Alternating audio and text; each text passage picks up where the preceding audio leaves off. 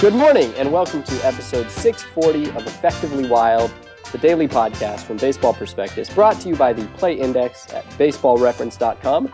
I'm Sam Miller with Ben Lindbergh of Grantland. Hi, Ben. Hello. Anything you want to talk about before we get to the uh, Red Sox portion of this? Nope. I want to talk about the Red Sox. All right. Well, later in the show, Sahadev will be talking to Alex Speier of the Boston Globe, but we have Tim Britton of the Providence Journal. Hi, Tim. How are you guys? Good. How are you? Pretty good. Enjoying spring training. Yeah. Uh, what's it like out there? I don't. it's, it's like ninety degrees warmer than it's been in Boston all winter, so I'm not allowed to complain to any of my friends. Uh-huh. Got our spring training weather banter out of the way. Excellent. All right. So, Tim, I feel like I, I'm not. I don't want to speak for Ben or for you or for anyone else, but I feel like I don't give the Red Sox or put enough, I don't know, criticism on the Red Sox for their last place finish last year, uh, partly because I think that after two thousand twelve and two thousand thirteen, there's this like this feeling like, oh, this is part of the plan or whatever, and partly because they're a well-run team that uh, you know made some good moves leading up to it, and they've made some good moves since, and they are a competitor already, and Pecota projects them to win the division and all those sorts of things. But there is something arguably unacceptable about finishing last place with one hundred and I don't know ninety million or whatever dollar payroll and all that intelligence and everything like that. So, uh, so I I guess you could tell me whether I'm not giving them enough blame. But I guess what I really want to know is what you think was the flaw. Like we know what we know what the flaw was leading up to two thousand twelve. There's a very strong, good, consistent narrative about what they did wrong in the years leading up to that. What's the flaw of two thousand fourteen? What did they do wrong? You know, I don't think it's a like a, an organizational flaw, like a whole philosophical flaw in the way that it kind of was in twenty twelve. Uh, in two thousand fourteen, they just trusted young players, and maybe they trusted the wrong young players. You know, I, I think uh, you had coming into that season, you had Middlebrooks at third and Xander Bogaerts at short and Jackie Bradley at center, and those were your guys, and they didn't really have adequate backup plans for them. Uh, you know, they, they signed Steven Drew halfway through the season, and, and that clearly didn't work. Uh, and, but Grady Sizemore was the backup plan in case Jackie Bradley failed, and Grady Sizemore couldn't play center. So Bradley failed uh, kind of spectacularly. Uh, he had the lowest slugging percentage of anyone since the strike of someone who had four hundred plate appearances. Bogaerts was, I think, failed even more surprisingly uh, in that, you know, for two months he looked like he could be a really good offensive shortstop and then went into a shell for three months and looked kind of like Bradley. And Middlebrooks kind of failed in the same way that he had in two thousand thirteen, except they didn't have a Bogaerts to bring up to replace him late in the year. So I think they, they trusted that those young players would be able to make the transition a little bit more seamlessly than they did, clearly. Uh, and, and then by the end of the season, the rhetoric we heard a lot of was, man, the gap between triple A and the majors is as big as it's ever been, and maybe we shouldn't do that anymore.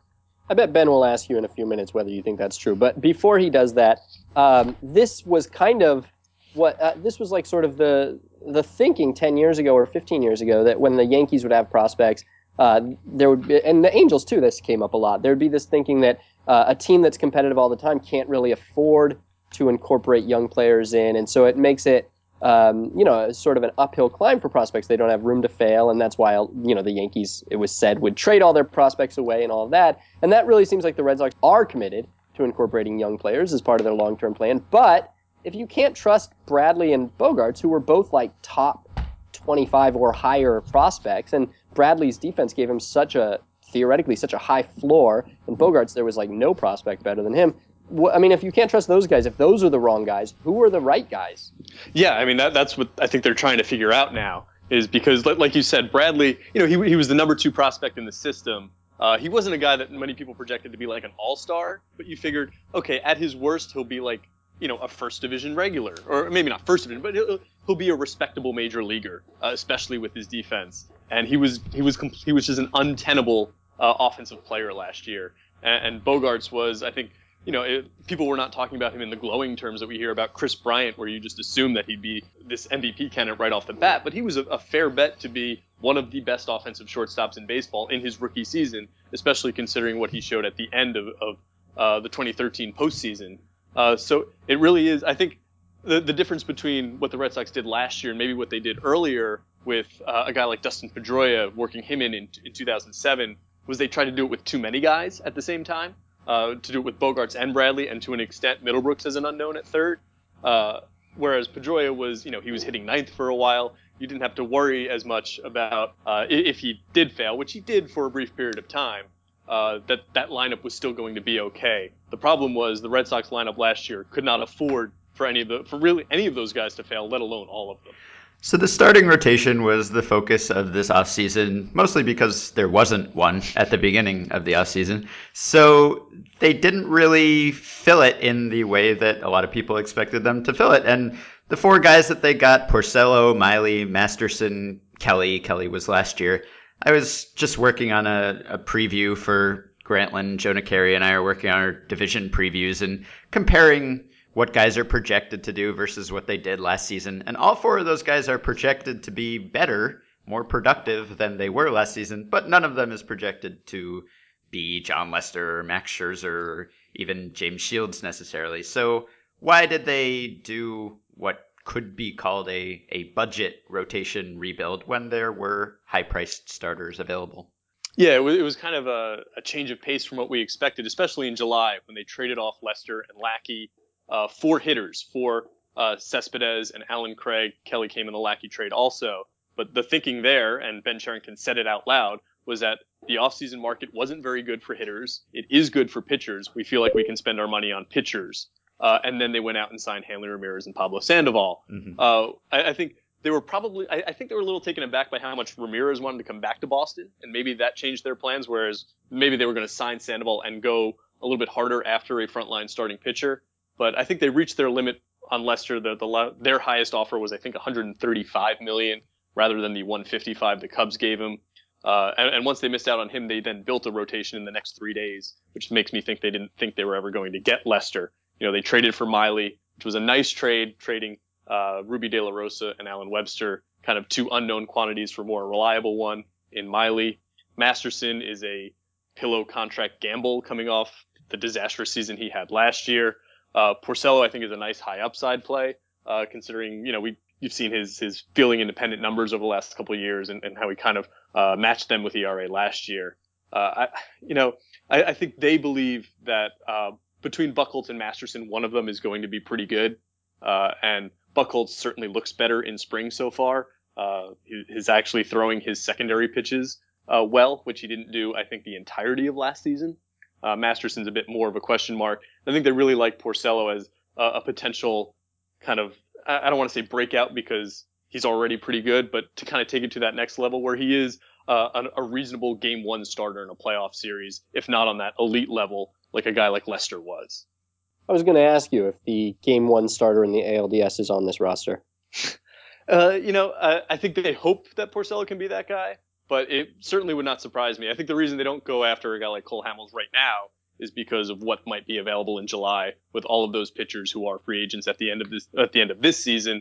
Uh, you know, Johnny Cueto is the name we we talk about in Boston uh, as a guy who, you know, could be that that fill in in a division that's so flat. You don't necessarily need that guy for the first four months of the year. But I think if if they're in a good position, it would not surprise me at all if they made an aggressive run at a pitcher uh, by July thirty-first. So I, I'm in a somewhat unique fantasy league. It's a sixteen-team mixed league keeper format where players on any team name ending in ers are excluded, and any production by right-handed batters is multiplied by one point one five, and uh, at least two of the players I keep have to be middle infielders over the age of thirty. Uh, the standard five by five, except only stolen bases from three years prior count.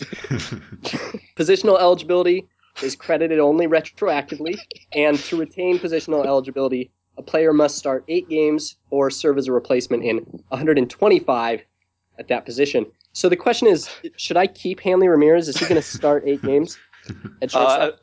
Uh, I, I really just wanted to say yes and leave it at that, but you you, you clarified it at the end. Uh, no, I, I don't I don't expect him to play shortstop at all. Uh, Not at all, really. Like zero games. Zero. I mean, if you've like.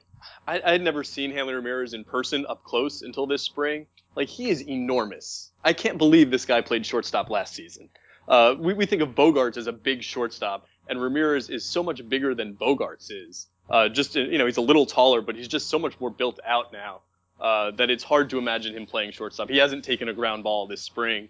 Uh, they are kind of now all in on Bogaerts, and if he doesn't show the defensive improvement they expect, uh, that could become a a problem with the ground ball pitching staff, especially. But I, I do not foresee Ramirez playing shortstop. Who is the backup? Uh, Brock Holt, of course. Hmm. He's the, raising my he's arms. He's the backup everywhere. Right. Right. America's backup, Brock Holt. So we don't generally ask a lot of how has this guy looked so far this spring questions in this series, maybe because we're generally not interviewing the beat writer in the first segment. That's Sahadev's job in the second segment. But there are so many guys on this team who are coming off terrible seasons or coming off injury or surgery or switching positions, that it seems like there are some guys who you could at least get an early indication of what they're going to be based on what they've been so far. So have you noticed anything out of, say, Dustin Pedroia or Alan Craig or Justin Masterson, guys who are coming off of disappointing down years with possible surgeries, and, and maybe the early going is some indication of, of whether they're back? Yeah, you know, Pedroia kind of looks uh, the same as he usually does in spring, which means that uh, he's healthy right now. We can write stories about this year. Dustin Pedroia is going to be healthy. And then uh, by some point in late April, he will have suffered a nagging injury that's going to hurt him throughout the rest of the season, which is part of the reality of playing second base uh, for this long. And I know, like, uh, I've asked him about this, and, and he doesn't like it. Uh, he doesn't. He knows the aging curve for second basemen, and he, he doesn't concern himself with the fact that other second basemen have had trouble staying healthy into their thirties. But it's been a couple years now. Uh, you know, twenty thirteen, I think he got hurt on opening day. Last year, he got hurt in the first home series of the year, uh, which was the first weekend of the season. So he's he's gotten hurt in the first two first week of the season each of the last two years. So I'm hesitant to to put any stock into how he looks right now. Masterson, the velocity isn't where they would like it to be. Uh, which is a little bit concerning coming off the year he had last year, because it suggests that maybe he's not as one hundred percent healthy as he says he is. Uh, Alan Craig, it's it's kind of tough to get a read on because, man, he looked so bad down the stretch last year. Like, he looked non-competitive in so many at-bats that him just, you know, getting singles every once in a while looks better. And, and his mechanics just look, uh, he looks more balanced at the plate and a little more comfortable. Uh, I don't know if he's twenty thirteen Alan Craig, but he, I, feel comfortable in saying he will be better than the guy who hit like one twenty-eight for the Red Sox down the stretch.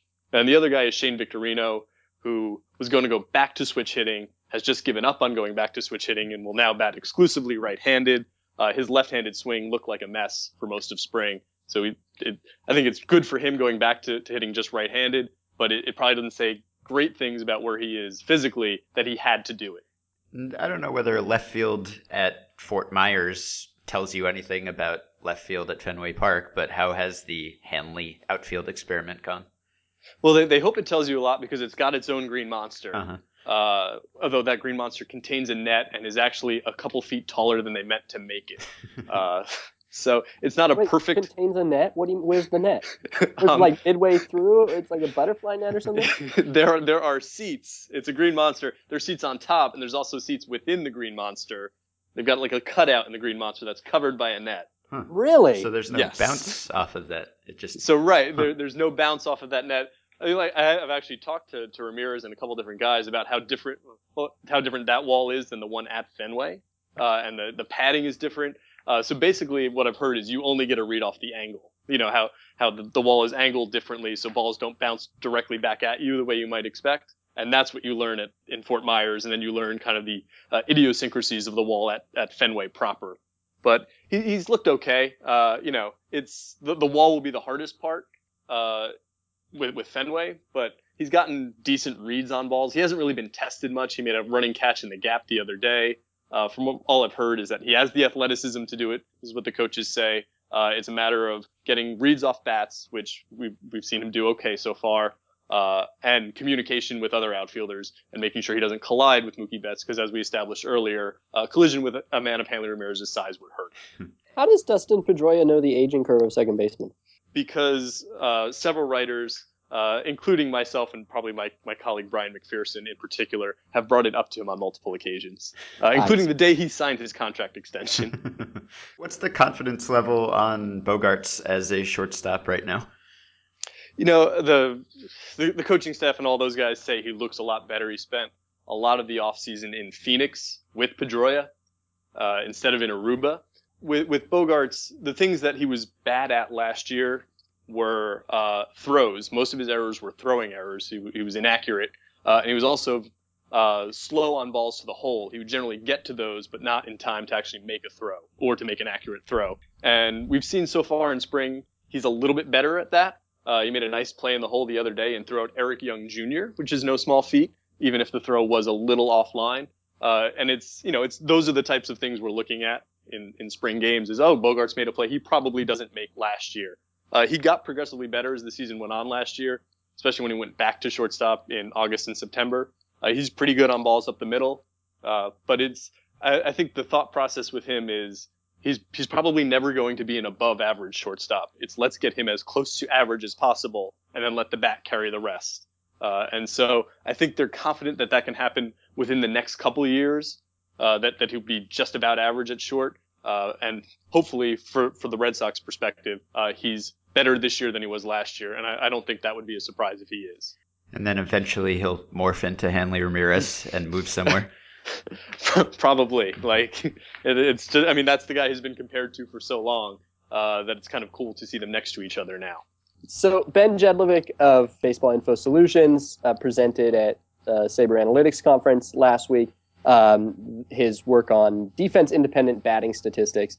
And the example he gave um, as one player who this is kind of revealing of uh, is David Ortiz, who uh, whose numbers overall dropped uh, last year. But if you look at his batted, bro- batted ball profile in uh, exceptional detail uh, and treat the balls Uh, based on the likelihood that they would have been hits, uh, was actually almost identical to the previous three years. So uh, that is a little bit of a long build-up to say, um, is there? Uh, it, do you, does it pass the smell test that Ortiz is still showing like literally no signs of decline? Is he as much a Silver Slugger candidate this year, M V P almost candidate this year, as he was when he was thirty-five, thirty-six, thirty-seven?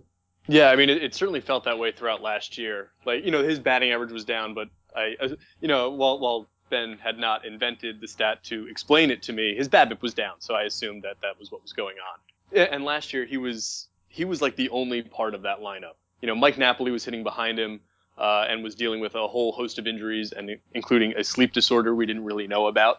Pedroia in front of him wasn't kind of the same player that he usually is. So there were there were stretches of that season where Ortiz had driven in, I think, like twenty percent of their runs. It ended up at like seventeen or something. Uh, and, and we saw teams pitch around him a little bit. We saw him chase a little bit more because of that, and that probably contributed to the batting average being down. But in terms of actual production, I mean, he hit something like five or six home runs that I thought at various points saved their season. I mean, that just happened before July pretty much because their season was wrecked after that.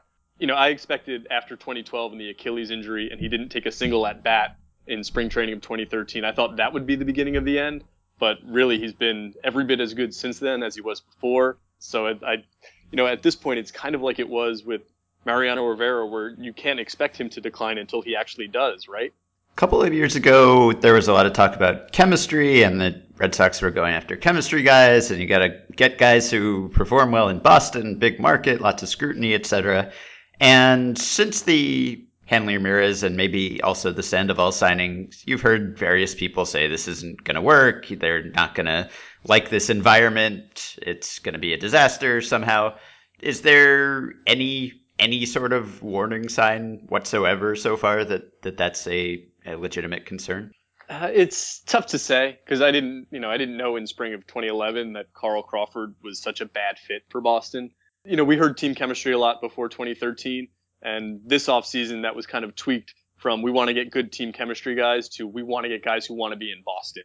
Uh, Sandoval made that a point. He wanted, you know, quote unquote, the new challenge of Boston, which, you know, is, is perhaps just what players say after they sign a, a ninety-five million dollars deal. Uh, but Ramirez, it does seem, actually sought out the Red Sox and said, I want to come play for you. He, he'd always wanted to come back ever since the trade Uh, for Josh Beckett in two thousand seven, and, and he was willing to switch positions to do that.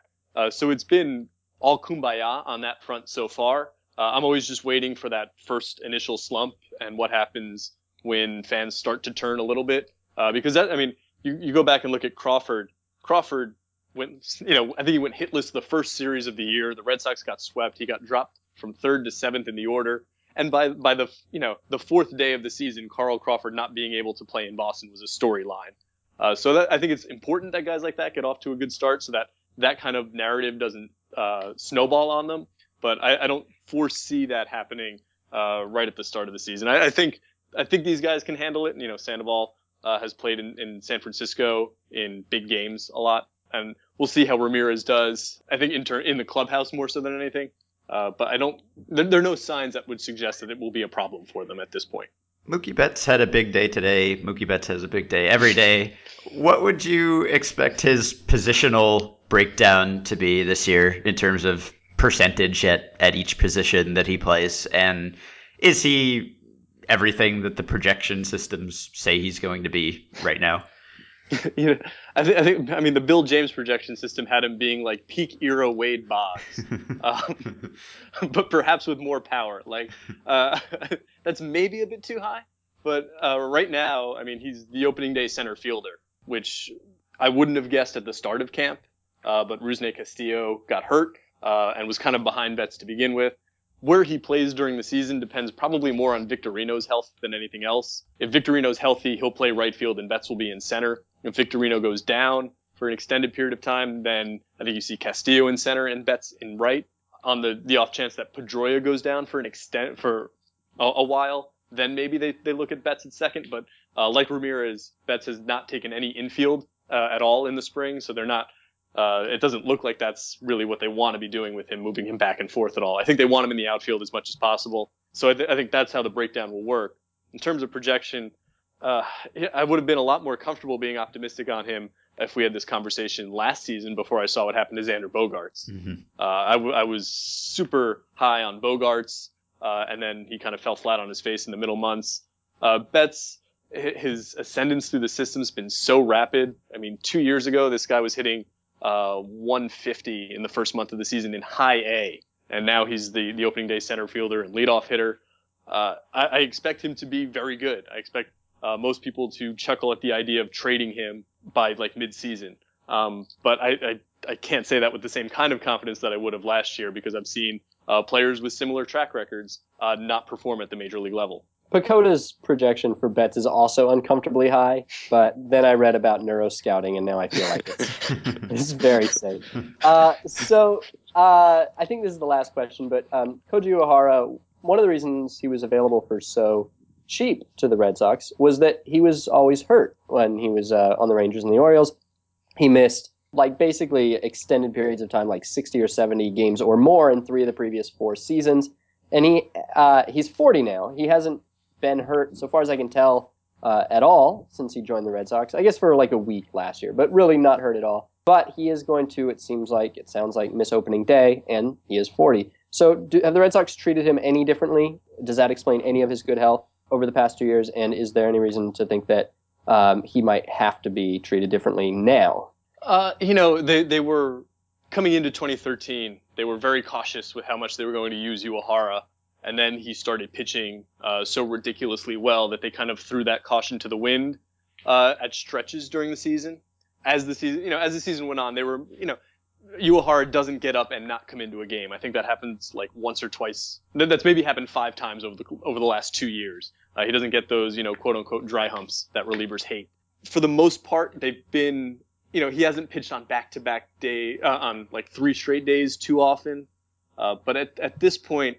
Uh, I think the way the end of last season went, where he was dealing with a little back issue, uh, obviously from like mid-August on, there were some really bad outings. You know, I think he gave up more runs in like a, a six-outing stretch than he had in the entire season before then, which means it was probably like the entire calendar year before then because he didn't give up any runs in the second half of twenty thirteen. I, I think they're going to have to be more proactive with uh, giving Ed, Edward Mujica uh, a save opportunity here and there when Uehara is down. Uh, but it does speak to kind of the lack of depth they have in their bullpen. Uh, they're really high on Alexi Ogando, kind of filling in as a late-inning option. But if that doesn't work out and if Uehara isn't completely healthy, then the, the two-year deal they gave him before free agency even opened uh, looks a little more suspect. Okay, prediction time. How many wins? Where does it get them? You know, it, it's tough to say. I, I think everyone starts that way when they get asked this question. Yeah.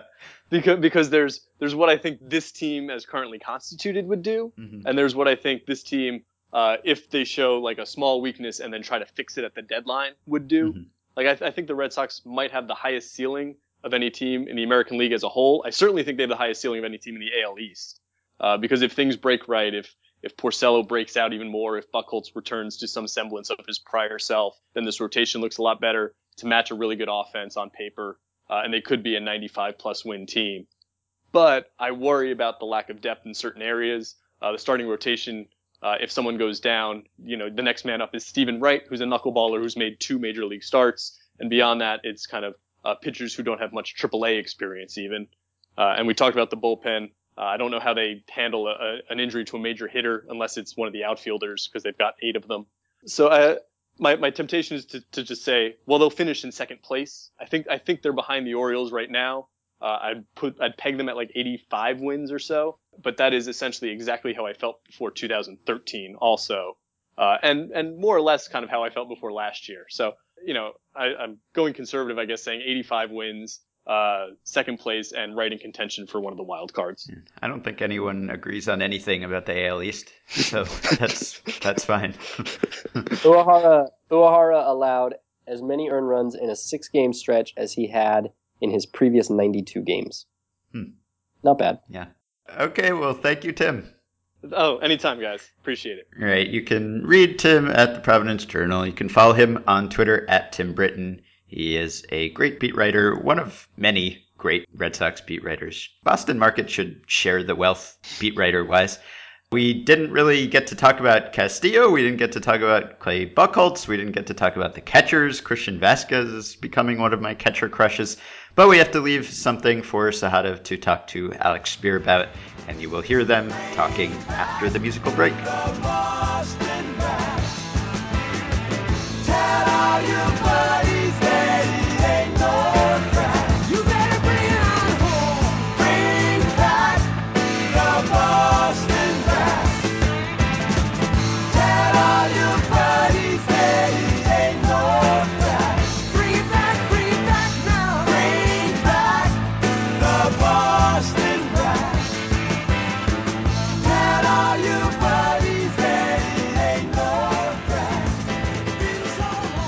Welcome to the second half of the Effectively Wild podcast. I'm Sahadev Sharma, Associate Editor for Baseball Prospectus. With me is Alex Speier, sports reporter at the Boston Globe, and we are going to preview the two thousand fifteen Boston Red Sox.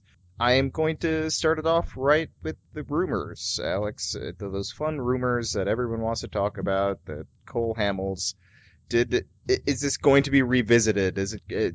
Is he going to be a Red Sox by come July? Is this is this something that we're going to be talking about for a while, because they just may not have that top of the rotation arm that everybody uh, that everybody thinks they need? And uh, will they be willing to give up a guy like Betts or Swihart, you think? Well, I, I guess to start with, uh, will we be talking about it for many months to come? I think so, just because. Uh, I don't think that the volume of discussion about it has any uh, – it, it, does, it doesn't need to be directly proportional to the actual amount of time that the Red Sox officials are spending on it. So um, it makes for fun speculative fodder, but um, it, at least with regard to the Betts Swihart part of the equation, I think that's, to me, just a flat no. Okay. Um, I, I think that the only way that the Red Sox would give up their kind of centerpiece prospects – is if they found, look, they have to find, there, there has to be something, something beyond just a pitcher available on, uh, on close to a market value contract. Um, if you're going to deal one of your kind of centerpiece potential all-star caliber prospects. Um, and even granting the idea that, you know, prospects are unpredictable and that, you know, and that there is this kind of significant barrier, uh, entry barrier into the big leagues at this point. Um, and a guy like Swihart may well endure a year or more of struggle in the big leagues. Um, you know, the, the potential upside there is, is enormous, to the point where, to me, the only way that the Red Sox deal, they, they aren't dealing Mookie Betts. He looks too good. Uh, there's too much that he's already shown he can do at the big league level. So the only way that they would think about dealing a guy like a Swihart is, number one, Christian Vázquez would have to prove he's really good at the big league level, which remains an unknown. But if you're going to be dealing a Swihart, you need to know that you're dealing from an area of depth.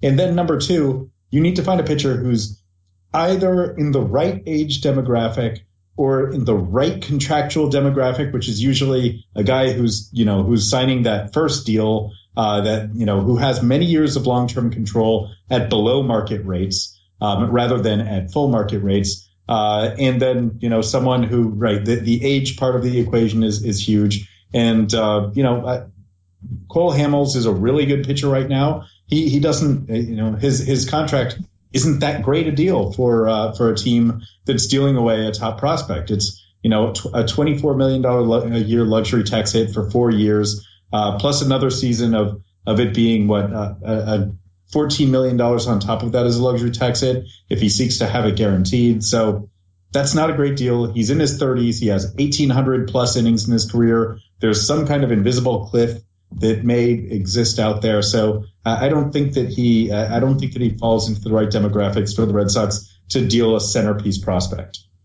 Uh, you touched on it there. Uh, Christian Vázquez and Swihart kind of, obviously they play the same position, and we got Ryan Han. They just signed Ryan Hannigan for, I believe, through two thousand sixteen.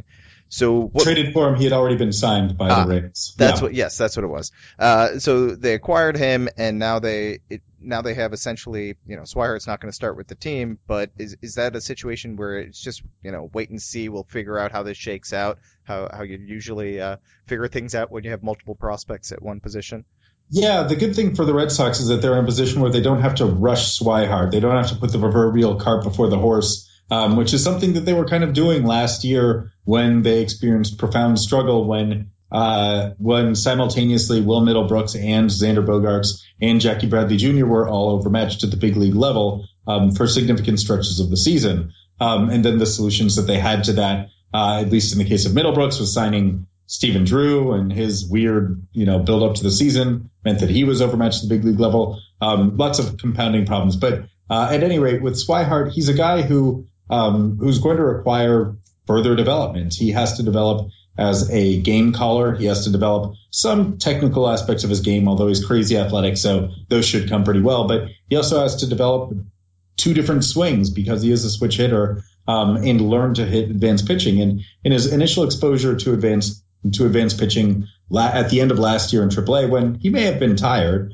um, he he was not great. He was, uh, you know, a guy with a sub three hundred O B P who was swinging and missing at uh, at pitches that were in a lot of different areas outside of the strike zone. Um, and so he's someone who th- this is this is to their benefit um, long term if they're able to give both him and Vázquez time to figure out exactly what it is that they're going to be. Vázquez, you know, is an electrifying defensive presence.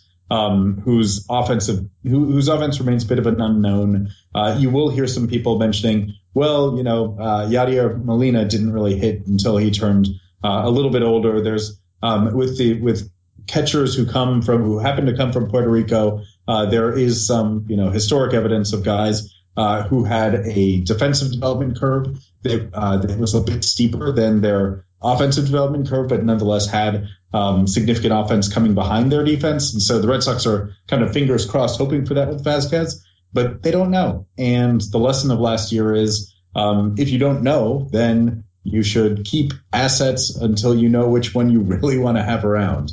Mookie Betts is fascinating to me in the sense that uh, he... The number of times I've uttered that sentence in my life is innumerable. Please continue.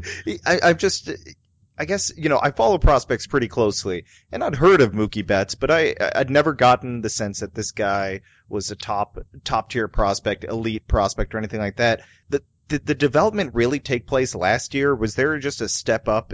Something click? Did were were people overlooking him? Was he hyped within the Boston area? And that's another thing. Boston prospects usually get their fair share of hype, and I don't remember hearing a lot about Betts until last year. Something something just clicked with him. Is that what happened? And and he these skills just uh, took off.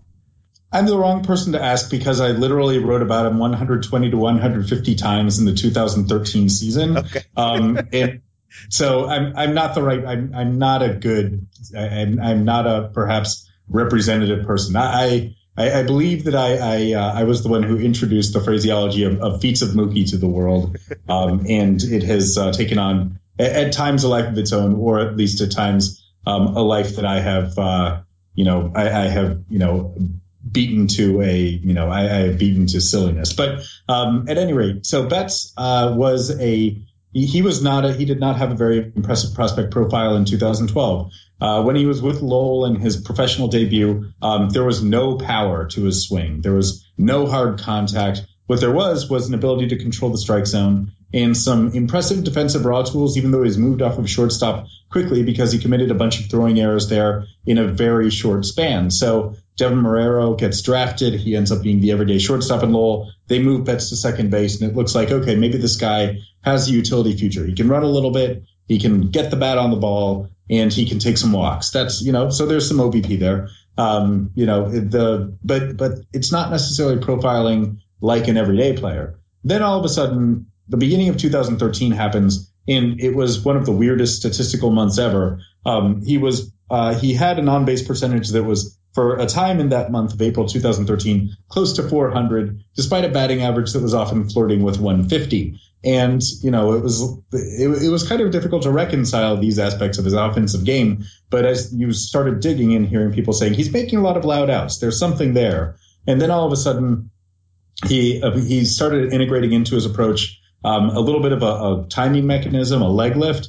And he has, you know, great athleticism. And so all of a sudden, that leg lift, boom, he starts kind of being on time to the ball, uh, planting a little bit and driving the ball with, you know, kind of startling frequency um, as an extra base guy. And so, you know, all of a sudden you're starting to see him drive the ball out of the park with intriguing frequency, steal a ton of bases, hitting for average, still not striking out and still walking. And so two thousand thirteen was really his breakout year, because that was the year where he excelled at single A Greenville. He got promoted in July to uh, to high A Salem, and he was even better there. He was probably he might have been the best player in, in the Carolina League as a very young player, twenty-year-old, um, in that in the rest of that season. Went to the A F L, and the feedback you would hear was, well, if you put this guy next to Garen Cecchini and just look at the tools, anyone's going to come away thinking Betts is the better prospect. And, you know, there there was – so he really started to to make that push in in twenty thirteen. Then twenty fourteen, even though he only had about a month and a half in high A, they have him open the year in double A because he showed so well in the A F L. He was probably the best player in the Eastern League during that time. And so then, you know, then you have this kind of rocketing, uh, this rocketing period to trajectory to the majors. And he wasn't that good to start in the majors last year. It's kind of easy to forget that um, last year on the day that they signed uh, Rusney Castillo, he was hitting, you know, low two hundreds with a, I believe, a sub three hundred O B P, uh, not much power to show for it. Um, and then it was it was after Castillo was signed that all of a sudden, you know, you started seeing a lot of the stuff that you saw from him in double A and triple A uh, at the big league level. Down the stretch, he hit, you know, he hit well over three hundred with an on-base percentage close to four hundred, a slugging percentage over uh, of roughly, you know, of five hundred ish over the last five plus weeks of the season. Um, and again, making a lot of contact and not striking out much and taking his walks. Um, so there, there's an awful lot to like. Uh, it, there, there was there, there was an awful lot he did over a two-year expanse to just excel at basically just about every level of, uh, of professional baseball.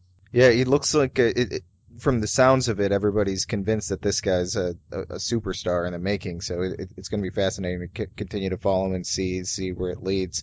Uh, obviously, he's there's. The, the outfield is kind of jammed, uh, jam-packed with uh, talent and veterans, uh, young guys, all, all sorts of different players are all vying for three spots. Uh, you mentioned Castillo. What is he? Is he the starting center fielder? Is that Betts? I, I, I'm I honestly don't know where they where all these pieces fit, and what what do they have in Castillo? I I know uh, early on I'd heard issues about his. Uh, His approach at the plate, it may be a little too aggressive, and he's swinging at, uh, you know, pitches that he has no business swinging at. But how, how have things looked in spring for him? Well, he's been injured for part of it, so that might help to actually resolve the logjam, because he had, he had been down for a couple of weeks with a strained oblique. Okay. Um, and he came back and hit a bomb in his first at bat, uh, at bat back. So showing some of the, uh, some of the raw power that kind of came on once he started in on the showcase circuit last year. Um, That's intriguing, but there, there's a decent chance that because his reps in spring training have been limited, that he ends up opening the year in triple A Pawtucket as a very, very well-paid outfielder uh, who is in triple A. Um, but you know, Betts, it is it's virtually impossible to imagine the Red Sox opening the season without Betts as their everyday center fielder.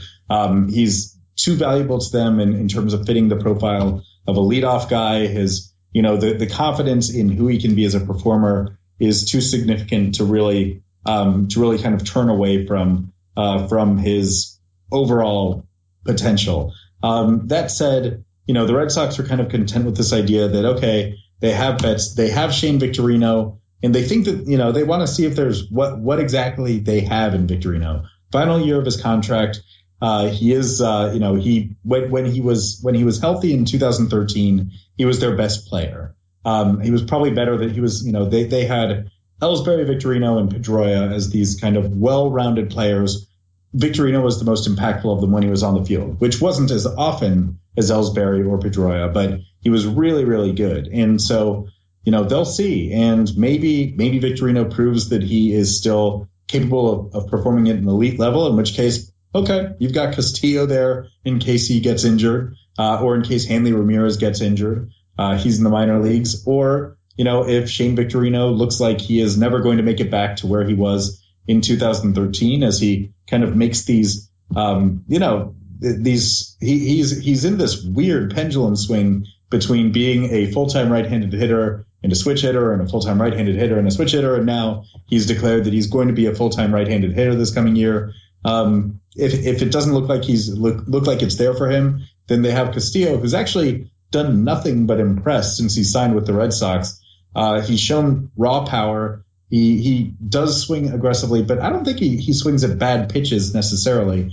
Um, he swings mostly as strikes. It's just all over the strike zone he's swinging. So he's not going to take a ton of walks, but he doesn't strike out either, uh, which, you know, so you can see a guy who would be kind of high batting average, low O B P guy with some power, ability to make a little bit of an impact on the bases. Um, you know, you could forecast him being at his at his peak, maybe a twenty twenty type of guy um, who is able to play above average defense in center field. So that's a pretty good player. Yeah, certainly. And someone I don't believe I heard you mention, and it, it, you know, was it was the future at center field at one point, and now you don't hear much about him. Jackie Bradley Junior, where does he fit? Is he trade bait now? And if so, I mean, it's it's kind of uh, you're selling low, I guess. Yeah, the big question for them is going to be figuring out whether or not they will be interested, whether they would entertain trades for him in, excuse me, kind of the medium term. And I think that, you know, there's there's this window, right, where like Victorino is only signed through this year. And then, you know, and so then you have Hanley Ramirez and Mookie Betts uh, and Rusney Castillo, but you don't really have a uh, you don't really have another center field slash right field uh, type talent who would, you know, defensively who would be available to you. And so there's there's this gap that exists between uh, between Victorino and Manuel Margot, who finished last year in high A and is probably going to be starting there. That's a couple of years. So, you know, Bradley might be pretty valuable to them over the next couple of years. Um, as a depth option, but I'm, it, it would be, it's right now it's hard to see a clear path for him onto the major league roster, into a regular role on the major league roster, um, unless it was as a like kind of defensive closer, fourth outfielder type. There were some games last year in August when he entered late and just made insane amounts of impact uh, just by virtue of being able to rob Mike Trout of like six hits at a time. Um, it was like the Matrix out there. Um, he is, you know, he's, he can be the most, you know, the most kind of impactful late inning defensive replacement in the major leagues, hypothetically. Um, but aside beyond that, seeing a, a more regular role for him, seeing as valuable a role for him with the Red Sox as he potentially could have with another team that believed in his bat, it's hard to see that aligning. The first line in the B P annual for Clay Buchholz uh, essentially says uh, he's been in the league for nine years, and what we've learned is, and then there's that uh, shruggy emoticon that we all know from, from Twitter. It, can can you tell us what what Clay Buchholz is? Do you do you, do you have an answer to that, or do, does Boston? Does anyone know what, what we're going to get from Clay Buchholz? Uh, no, I, I think the track record, you know, suggests that we pretty clearly do not. Um, You know, he is someone who, when he's healthy and believes that he's healthy, um, is incredibly good. His ability to kind of just manipulate the baseball is is stupid good. Uh, he, you, there are these stories about him, like in his first major league start, Jason Varitek started calling for a two-seamer, and, and Buchholz said, well, I had never thrown a two-seamer to that point in my life, but I wasn't going to shake him off, so I just started throwing it, and it worked pretty well, so he just kept calling it, so then I started being a two-seam guy. And there was another game where his changeup hadn't been working in, I think, two thousand twelve, so in the bullpen session, he, like, right before going out to uh, going out into the pen, he talked to someone about, like, you know, so how do you throw a split? And they were like, this way. And it's like, okay. And so he introduced it in the bullpen, and then from that point on, he used the splitter uh, very effectively, both in that game and going forward. Um, he has an incredible feel for pitching. Like, there's actually a, it, it does get skirted over. Like, there's a certain degree of artistry that he has as a pitcher when he's feeling good about himself. The problem is there are numerous occasions when he doesn't feel that good about himself, um, and you know they are a, a lot of the time it's for you know uh, well. He gets subjected to, to a considerable amount of scrutiny about whether or not he's fragile, et cetera, et cetera. We can't really answer that part of it. All we can know is whether or not he's pitching and whether he's pitching well. And there are a lot of times um, when, given the level of talent that, that you know, absurd, precocious feel for manipulating pitches, um, when he doesn't pitch up to that capability, to the proverbial ceiling um, that was so tantalizing when he came up to the big leagues all those years ago, and that he's shown on a couple of occasions when he was second in the American League in E R A in two thousand ten. And, you know, again, when he was, you know, when he was giving up no runs at all in, uh, in two thousand thirteen. Um, but no, I, I, I don't, to answer your original question, I, I couldn't tell you what he's going to be this year. Yeah, I figured. I, but I figured I may as well ask. Uh, but I would, I would also tell you that I can't tell you what anyone is going to be this year. That's, that's a good I, point. I, I, I embrace the world of uncertainty.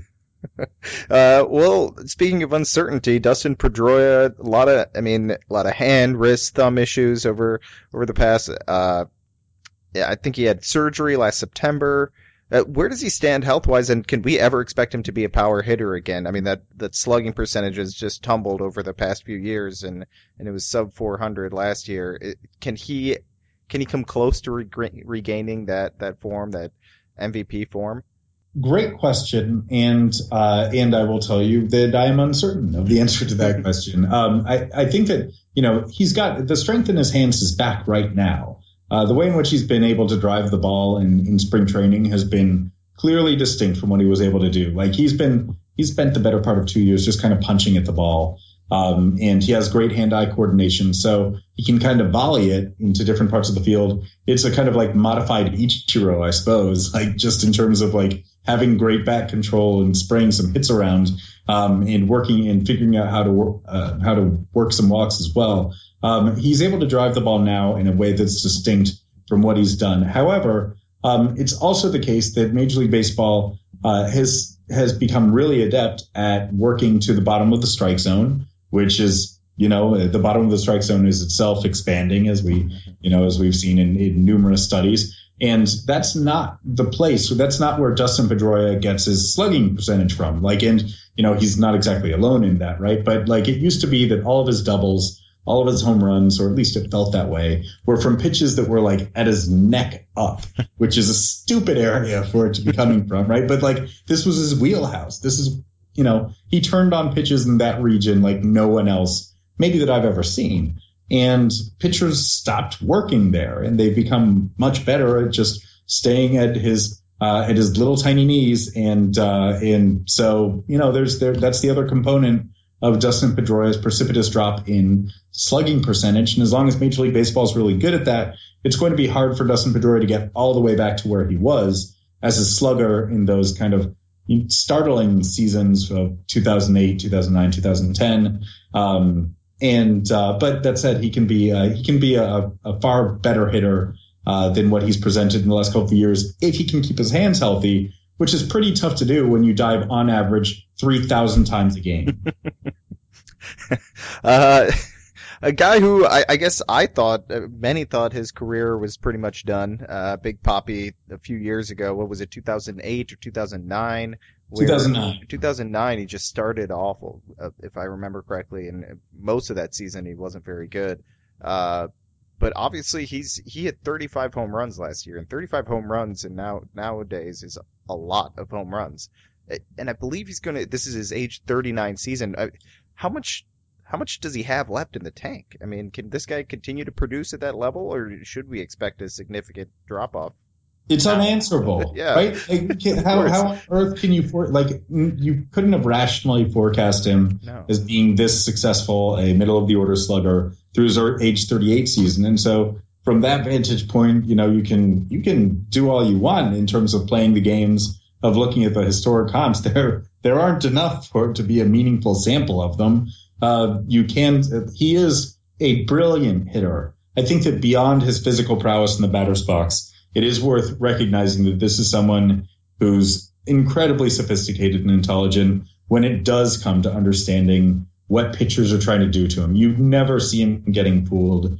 Uh, he is, you know, th- there is a degree of certainty in what he does in the batter's box that is striking, and that actually stands in stark contrast to what was happening in two thousand nine when he was basically losing his mind um, because he had no idea what was going on until he figured out uh, that he had been in, in recovering from From this wrist injury of two thousand eight, he had kind of been looping his his bat, and it had been creating a lot of pop-ups and swinging under pitches, et cetera. Um, I don't know. I, I wouldn't bet against him because I've seen him defy any expectation for decline that I've had for a lot of years. Uh, I also, you know, would it, I would it would it, it would only be with reluctance if I were the Red Sox um, that I would uh, that I would commit to needing him to be a great hitter in order for them to have an elite offense. And so I, I think that they, they bought themselves quite a bit of insurance by acquiring guys like Hanley Ramirez and Pablo Sandoval um, to go into that lineup and make it considerably deeper, uh, just so that, you know, they, they have scaffolding around Ortiz to make it a ferocious middle of the order if he's healthy. Uh, and if he continues to perform at this absurd, uh, at these absurd heights. And, you know, if he, if, if he actually shows that he is, you know, that, that, what we've been expecting for years in terms of regression, well, then, you know, they have other guys who can also do some load bearing. How has uh, Pablo Sandoval uh, fit in with this group? I, I know he caused some, uh, caused a little bit of drama in San Francisco when, with, with the comments that he made, uh, basically saying the only people he missed were Hunter Pence and Bruce Bochy. How was that received in Boston? Was that just kind of brushed up, brushed aside and said no big deal? How was it received in the Panda community over there? Those people wore those freaking things at games for all that time. Like, those those weren't free, I don't think. They must have invested a lot of money in panda heads that they were wearing at baseball games for years and years. Um, so that part is like, that. that's this kind of like weird footnote to his spring. Um, the fact that if anyone asks him about San Francisco, he's now kind of mentioning, you know, mentioning without too much, you know, hesitation. Oh, yeah, yeah, I'm I'm I'm angry at everyone out there, but uh, but that aside, he's been you know he's been very well received by his new teammates. He's been a, a really positive, upbeat presence with his in his new clubhouse. You see him playing cards, like not just with other you know you see him hanging out with with the veterans uh, on the Red Sox and getting along famously with them. But you also see him um, really you know really sitting in like and hanging out in a pretty jovial fashion with a lot of the guys who are ticketed for triple A, and so. Um, he seems to be a, a really, you know, a, the people love being around him there uh, in the Red Sox uniform. I, I think that that's the best way to put it. I think uh, Xander Bogaerts, for me, I, I got caught up in the the hype of, of players. We've, we've seen a lot of uh, immediate success recently, and that's not how things really work out for top prospects. There is an adjustment period, uh, and I, I think we we saw that with Bogaerts. What? What were his holes? What? Why was he struggling? And and has he uh, overcome those? Can we expect a? You know, I expected, or I, I still expect a, an M V P level type uh, type talent. Uh, it, it, can we see that in two thousand fifteen, or it, do we need to continue to be patient? I mean, I, I think that uh, the the lesson of last year, when the, the expectations were, I think, rightly huge after he had excelled to such an absurd degree on the postseason stage. You know, looking, he was the second best Red Sox hitter in the postseason in two thousand thirteen, behind only Ortiz. He was, you know, exceedingly confident, precocious, you know, sophisticated, like great at bats, et cetera, et cetera. Um, you know, I, I thought that he was going to be really good out of the chute last year. Obviously, I was wrong about that. And the lesson learned is, you know, you have to kind of, you, you, there are going to be growing pains, and you're not exactly sure when a guy is going to move beyond those growing pains. Uh, you no longer have that definitive E T A of okay, it's going to be five hundred or three hundred or six hundred major league at-bats or what have you. Um, I, I think that he's still I, there's still a lot of reason to believe that he can be uh, an elite producer, um, a really spectacular hitter. He's still so very young. He and Mookie Betts were actually born, uh, I think, five days apart in uh, in in nineteen ninety-two. So they're uh, you know they're really young and they're really talented. And Bogaerts for for Bogaerts was excelling. He was uh, he was among the best producing shortstops in all of baseball last year uh, through early June. And two things happened. One, he was moved off of shortstop to accommodate Steven Drew because the Red Sox had to fill in the gaps a little bit with Will Middlebrooks hitting the D L um, and signed a shortstop in in Drew. Uh, and two, I think that he hit a physical wall, or at least that's the way that he is explaining it now. Um, you know, he was ta- he would talk to me a lot last year about how his wrists just weren't firing through. Uh, you know, they were, his his wrists weren't firing in the same way that they normally do in order to be able to impact the ball. And with the benefit of hindsight, he realized it was because he had just arrived at this physical exhaustion that he hadn't encountered in the minor leagues, um, especially given that he had had a season that lasted through October uh, in two thousand thirteen. And so um, he went to the former A P I, now known as Exos, and he worked out all offseason. And so Uh, he pronounces himself to be in great physical condition, which he believes is a prelude to, um, you know, to pretty considerable improvement upon a rookie season that showed both signs of uh, great success. He was really, really good for two plus months, and for the last month of the season as well, he hit quite well, um, and absolutely horrendous for two and a half to three months in the middle. Uh, so he's in the best shape of his life. That's good to hear. Yes. Well, it's a, it's a short life at this point, so the standard isn't set as high as it might be for some other guys. Uh, well, you would think that I had learned my lesson about tempering expectations uh, for hyped prospects, but Chris Bryant hit two home runs yesterday, one of them off Felix Hernandez, and I am not tempering any expectations. All of them. Yeah. So uh, he'll be he'll be uh, yes, he will be inducted while he's still active. He's that good. Yes. Uh, uh, before I let you go, Alex, and you've given me a ton of your time and given some really great stuff here. Uh, What storyline, what event in two thousand fifteen are you looking forward to covering for this team? It doesn't have to be the key to the two thousand fifteen Red Sox, but something that you're going to have fun with that you, you're looking forward to writing about. Well, I mean, as the person who wrote uh, who wrote up one hundred twenty to one hundred fifty times about Mookie Betts in two thousand thirteen, um, I, I would have to I would have to go with the uh, with the idea of the uh, of the October nineteen ninety-two-ers. Uh, Mookie Betts and Xander Bogaerts, guys who I spent a lot of time thinking about while they were coming up through their minor league trajectories. Um, seeing the two of them in the lineup on a on a regular basis, I think, uh, could be a pretty you know a pretty outrageously uh, dazzling phenomenon um, if they both at the times when those two show uh, you know kind of show all of their considerable tools um, and perform it you know at this kind of exciting peak level. There's there's there's a pretty good amount of electricity in both players, and so I would say that that probably is uh, is is near the top of the list. Before you go, why don't you let the folks know where they can find you on Twitter or any other social media that you may be active on, and uh, where they can read your work.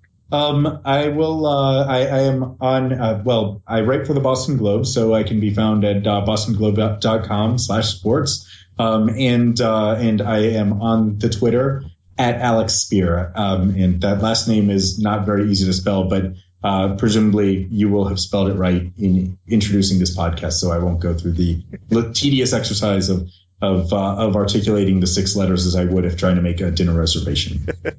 uh, that's Alex Speier, sports reporter at the Boston Globe. I'm Sahadev Sharma. You can follow me on Twitter at Sahadev Sharma. Alex, thanks so much for joining me. Appreciate it. Thanks, Sahadev.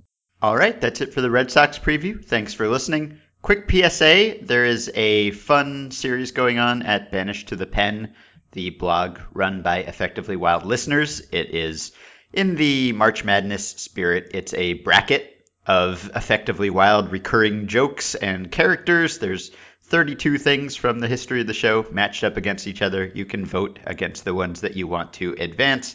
And, of course, at Banished to the Pen, concurrent with our team preview series, they are running their own team preview series, so you can go read the Red Sox in a Box post at banished to the pen dot com. You can join our Facebook group at facebook dot com slash groups slash effectively wild.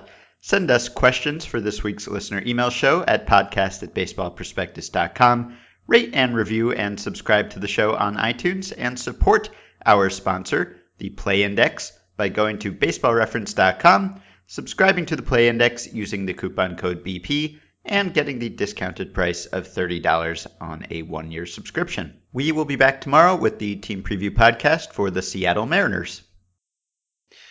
All right. Well, thank you, Tim. Uh-oh. We lost him. No. That explains the lack of response to that. Yeah. Awesome, awesome Uehara thumbtack. That's so good. Who cares? I'll pretend to be Tim. Thanks, Ben. No, that doesn't sound like Tim. That doesn't sound anything like Tim. Do a better Tim impression. Thanks, Ben. No, that's not good. Come on, come on. Try again.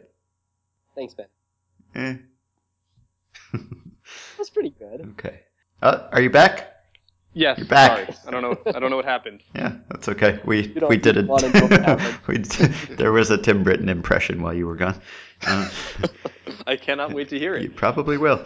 Um, all right. Do you want to do your Uehara fun fact again or no? No. No. Okay. All right. Did you hear that? Did, did no, I I heard Uehara and then it just went out. Oh well, I'll tell you after we hang up. I don't want to repeat okay. it again because then Ben will use it in some sort of clips show.